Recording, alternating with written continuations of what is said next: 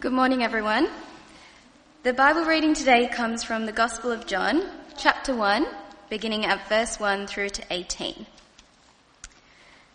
In the beginning was the Word, and the Word was with God, and the Word was God.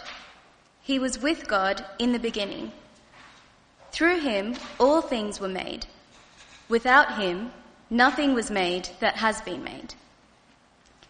In him was life and that life was the light of all mankind.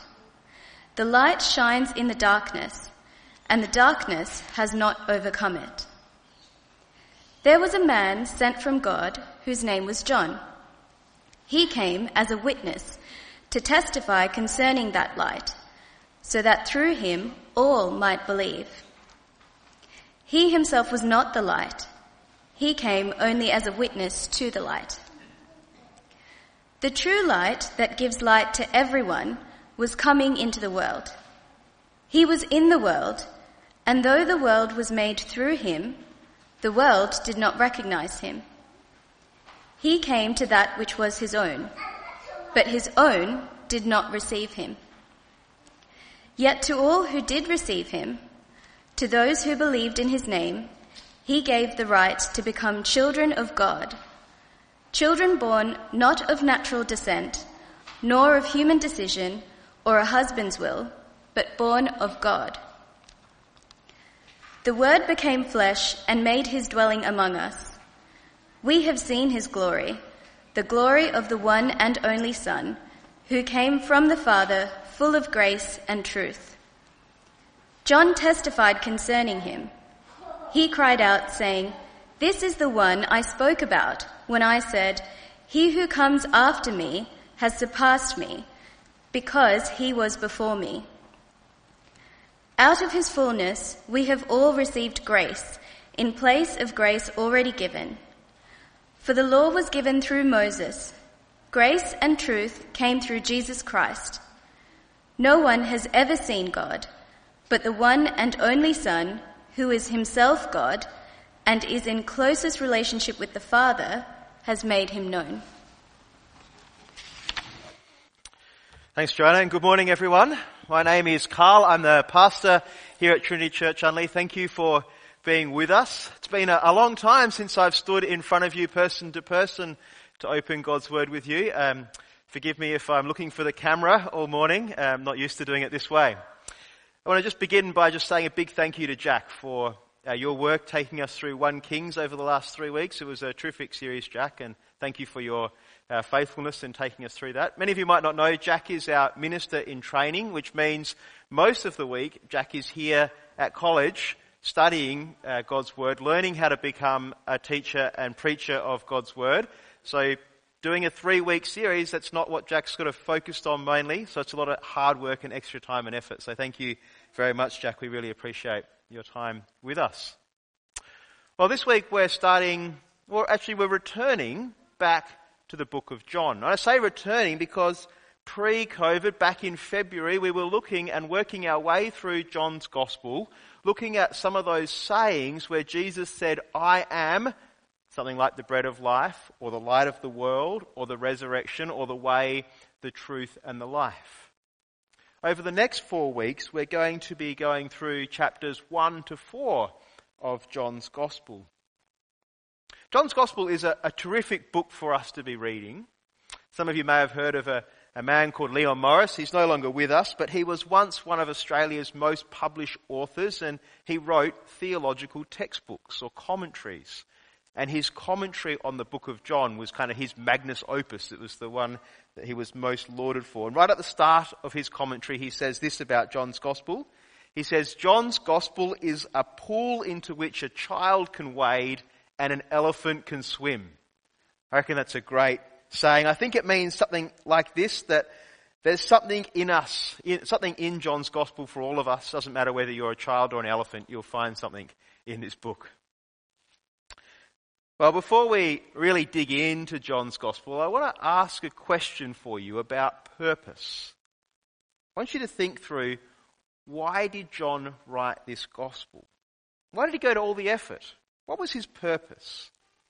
I think that's important because if we understand the purpose of a document, it shape how we read it and how we understand it. Let me show you what I mean. There's props all over the stage up here today. Forgive me for that. Um,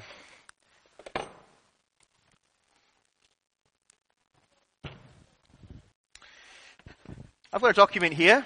It's a very simple document. It says eggs, milk, flour, butter, and sugar. Right? It could either be a recipe or it could be a shopping list. Right? Um, and I've got the ingredients down here as well. So I've got my shopping bag here.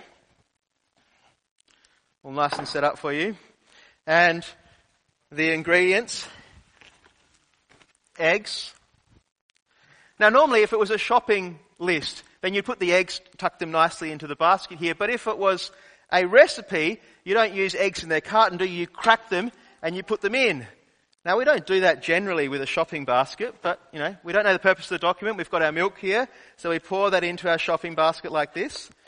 Mike thought he was cleaning up. And our flour, know, we put that normally in the bag into the shopping basket, but if it's a recipe, we just kind of tip it in, don't we? Now, how do we read that list? Eggs, flour, milk. And what do we do with it? Well, that depends on the purpose of the document, doesn't it? I want to suggest to you that it's really useful for us to understand the purpose of John's Gospel as we start reading through it, because that'll help us understand what we do with the words. And it will shape how we read it. What I'd love you to do right now is to just take a moment to write down what you think John's gospel is about and what its purpose might be. You've got a leaflet there, you might like to do it there.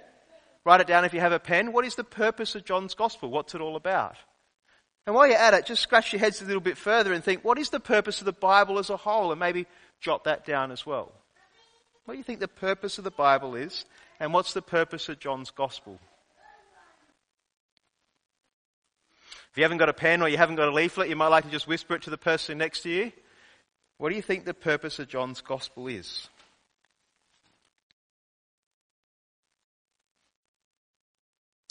I think the purpose of the Bible as a whole is to show us God's unfolding plan about how he's going to reconcile all of creation back to himself. So I think the Bible as a whole is a book that has a timeline and a destination and some marvelous promises for what God is going to do to fix what is a broken and fractured world. And I think he's going to do that by sending a Messiah. And the Gospels, well, their purpose, I think, is to show us that Jesus, the person of Jesus, is that promised Messiah. And John's Gospel will actually tell us that. So if you've got your Bibles there, come with me to John chapter 20. So you probably opened to ch- chapter 1 already, but come with me to John chapter 20. It's near the end of John's Gospel. I'm going to read to you verses 30 and 31. They're so helpful, these verses, because they tell us what John considers to be the purpose of what he wrote. John chapter 20, verses 30 and 31, it says this Jesus performed many other signs in the presence of his disciples, which are not recorded in this book. But these are written that you may believe that Jesus is the Messiah, the Son of God, and that by believing you may have life in his name. See, John's telling us what the purpose of his gospel is. So that his readers might believe. Belief is, we'll see in the coming weeks, is a big theme in John's gospel. John wants his readers to believe a specific thing though, and that is that Jesus is the Messiah, the Son of God, and that's why he's writing. because it's through belief in Jesus' name that we can have life. See, saying that you have belief in Jesus, it's different to saying that you believe in things like gravity or that the world is round. There's evidence to suggest both of those things are true. But when it comes to Jesus being the Messiah, belief in that, John tells us, means having life in his name. It makes a difference to us. And if John is right about that, if he's understood what he's seen with his own eyes, then this is a really important book for us to be reading. That's why we're studying it over the next few weeks. Just a couple of other background things. The author, his name is John. That's how the gospel got its name, John. Most people think that John was a friend of Jesus, one of the twelve disciples. That means that he knew Jesus well, he was an eyewitness of Jesus, and he's written things that he's seen himself. And John's big question is, do you believe? Because that's what he wants from his readers. He's not writing telling us how to make a shopping list or how to bake a cake or anything like that. He's writing specifically so that his readers might believe. And he wants us to believe that Jesus is the Messiah, the Son of God. So having said all that, come back with me to the uh, start of John's Gospel, chapter 1, verse 1. And today we're looking at the first 18 verses. Like any good biography, John starts his gospel account, which is in many ways a biography account, by telling us where Jesus comes from. Now often if you've read a biography, you will know that it starts by telling us about the parents of the person who the book is written about. We'll see that Jesus is no ordinary person. And in verse 1 to 5, we see he's no ordinary person because he's eternal.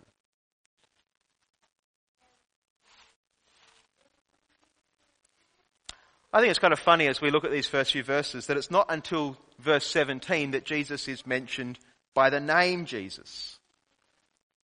But I think you'll see as we work our way through this that this is deliberate. See, John's a very careful author and he's worked hard on his gospel and he wants us to know right from the very start that Jesus is not your average person. He's not a typical person.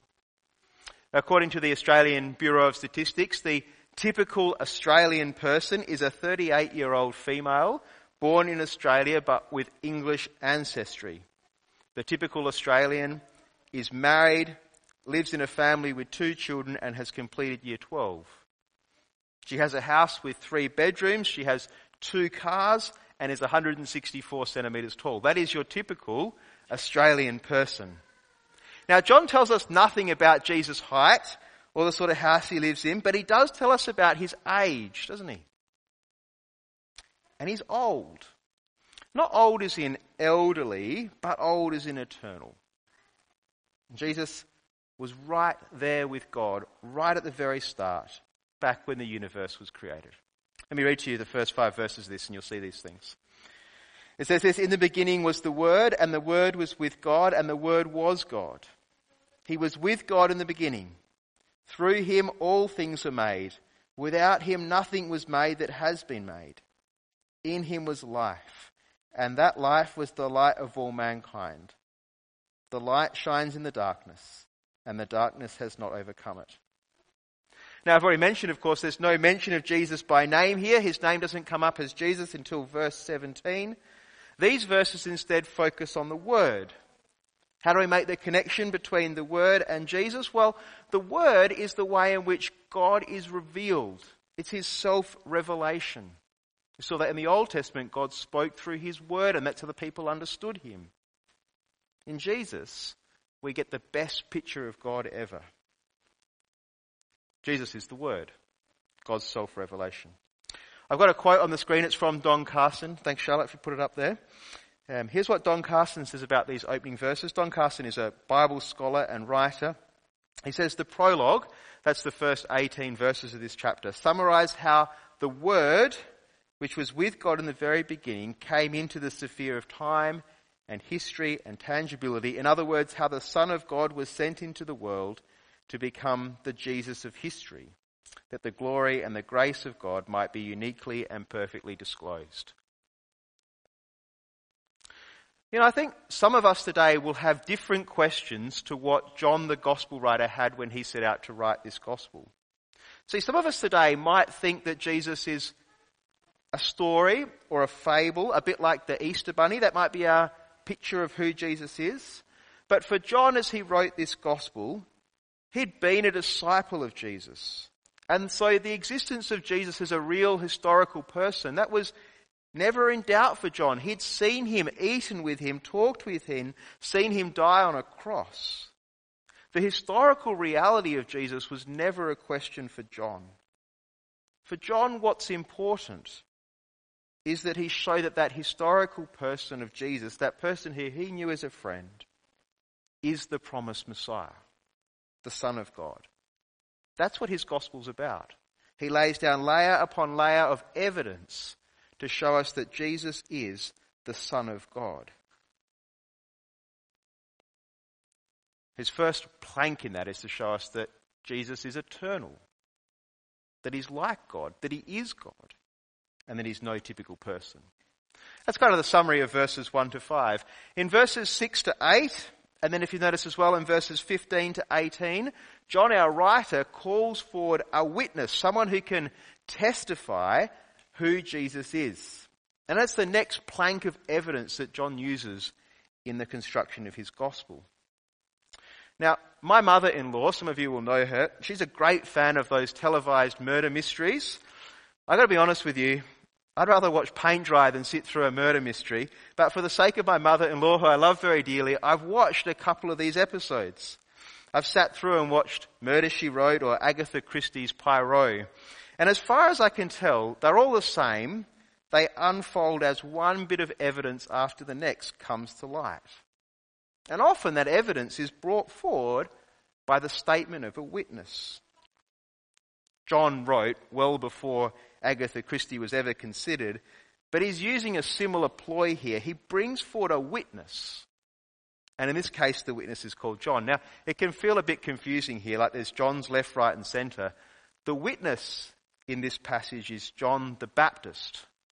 The gospel is also called John. That's because it's named after the author, who's also called John. So there are two John's really in our story, the author and John the Baptist, and I'll try and refer to them as John the author or John the Baptist. John the Baptist, by all accounts, was a pretty formidable character. In the other Gospels, we read that you just kind of had to take notice of him.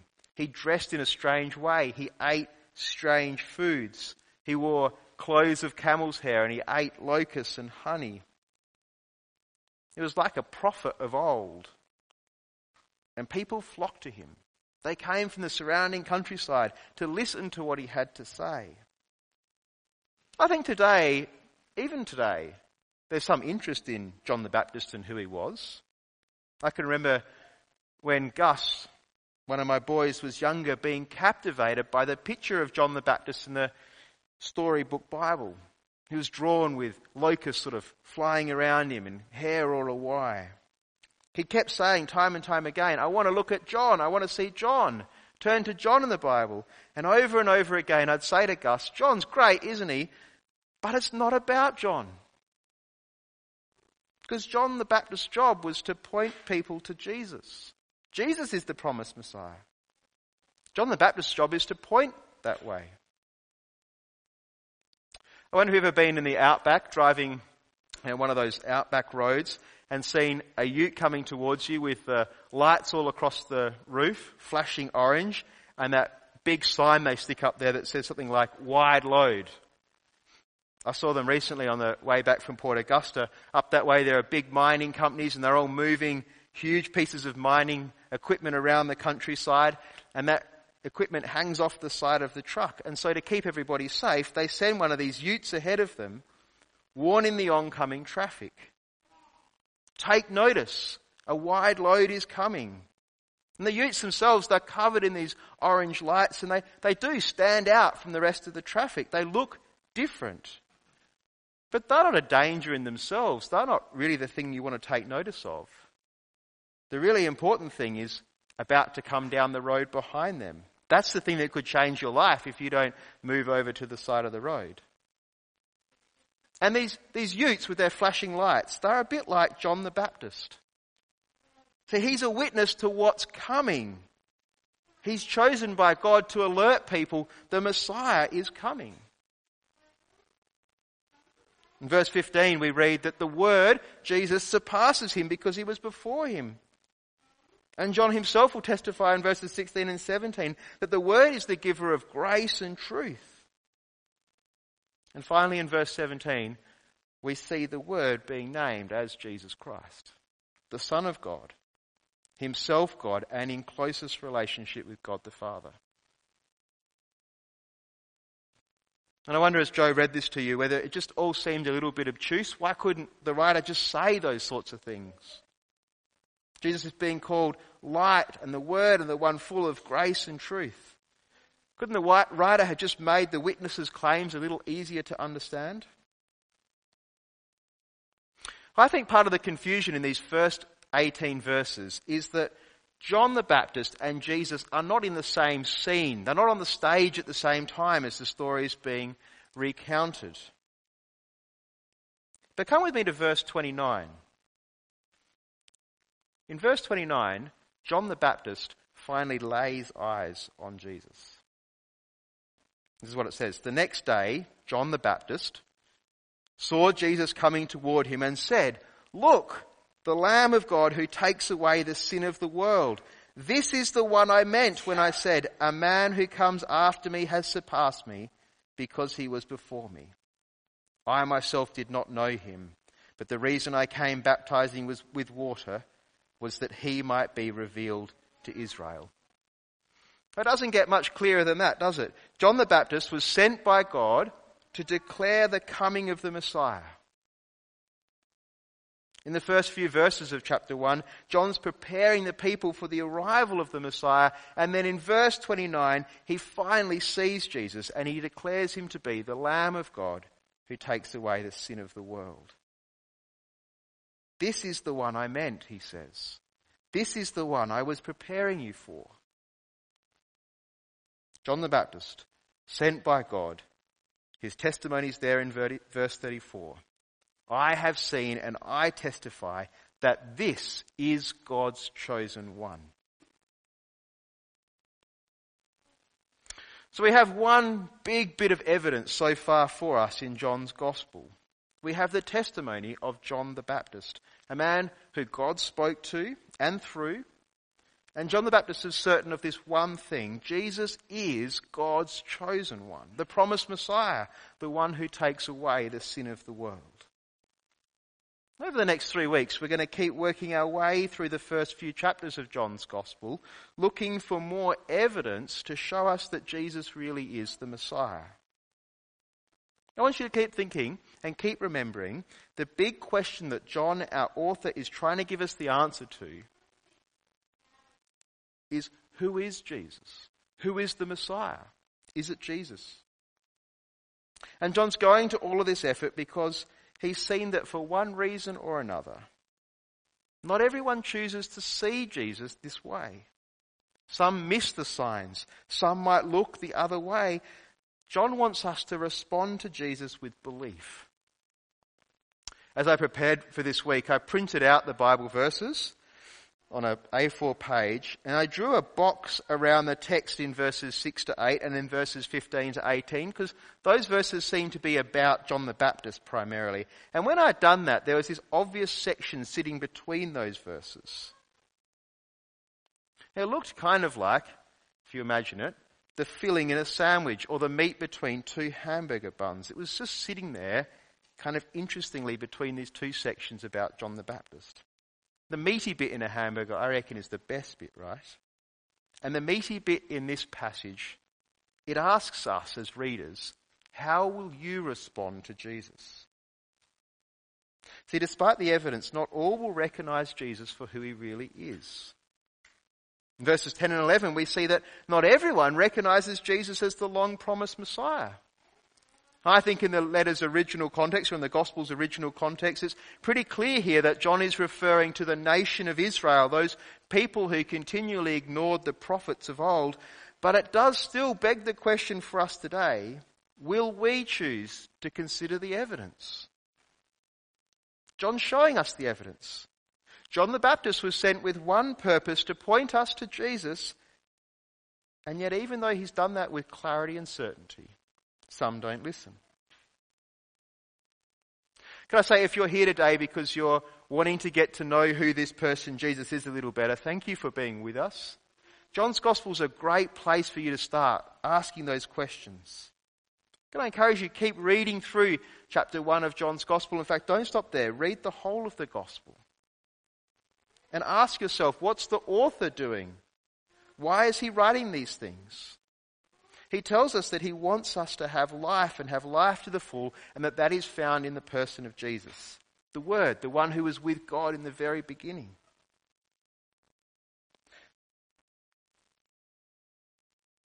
Some of you might have known Jesus for a long time. You might have come to know him as the Lamb of God who takes away the sin of the world many years ago now. It might have been something that you've relied on and trusted upon for many years. But I wonder if you're a bit like me. I wonder if at times things pop up in life which just rattle you a little bit, which cause you to question if you've put all your eggs in the right basket, so to speak. I feel like this sometimes. Perhaps you do also. See, in a way, I've gone all in with Jesus. I left a job as an engineer because I wanted to tell people about who Jesus is. I'm trying hard to raise my kids to know Him as their own Lord and Saviour. I spend most of my working time thinking about how to tell others about Jesus and how to teach from His Word. In one way, I've got all my eggs in the Jesus basket. Many of you will have done a similar thing. You will have made decisions in life to put Jesus first at the cost of other things in life. I think that's what the Bible's teaching us to do. I think that's what we should be doing in our life. But do you ever get just a little bit rattled in that? Do you ever wonder perhaps I should start making a little, just a little backup plan just in case that falls through? Just put one egg somewhere else maybe? Maybe it's like an unexpected diagnosis in life that causes that rattling to happen. Maybe a, global pandemic will do that for you. Maybe it's the death of a friend or a family member. Maybe it's seeing someone else, a friend who doesn't have their eggs in a Jesus basket really succeeding in life. Maybe that's what rattles you. They're able to build a holiday home or get that fancy car. If you've ever been rattled in your Christian faith, I want you to come back to John's gospel and I hope you'll see it as a great source of comfort and encouragement over the coming weeks. See, John's telling us, time and time again we'll see, Jesus is God's chosen one. You've put your eggs in the right basket. Jesus is the Lamb of God who takes away the sin of the world. See, John wrote these words with a purpose in mind. They're not a shopping list or a recipe for making a botch cake.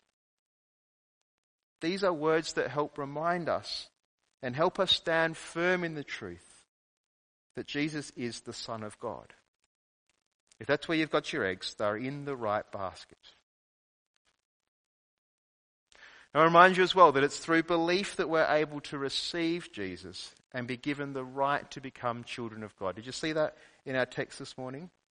And as God's children, we share in so many blessings that the Father lavishes upon his family. Blessings of forgiveness and life and reconciliation and hope and peace. All of those things make this gospel worthy of our study. And we'll be looking at it in more detail over the coming few weeks. Let me pray for us as we uh, close our time on John's gospel this morning. Father God, we give you thanks for people like John who wrote down what they saw with their own eyes about what your son did in this world. We give you thanks for John's conviction that Jesus is the Messiah. Father, if we're inquiring this morning, please help us to see with eyes, fresh eyes potentially, that Jesus is the Lamb of God who takes away the sin of the world, that he is the one who you sent, the promised Messiah.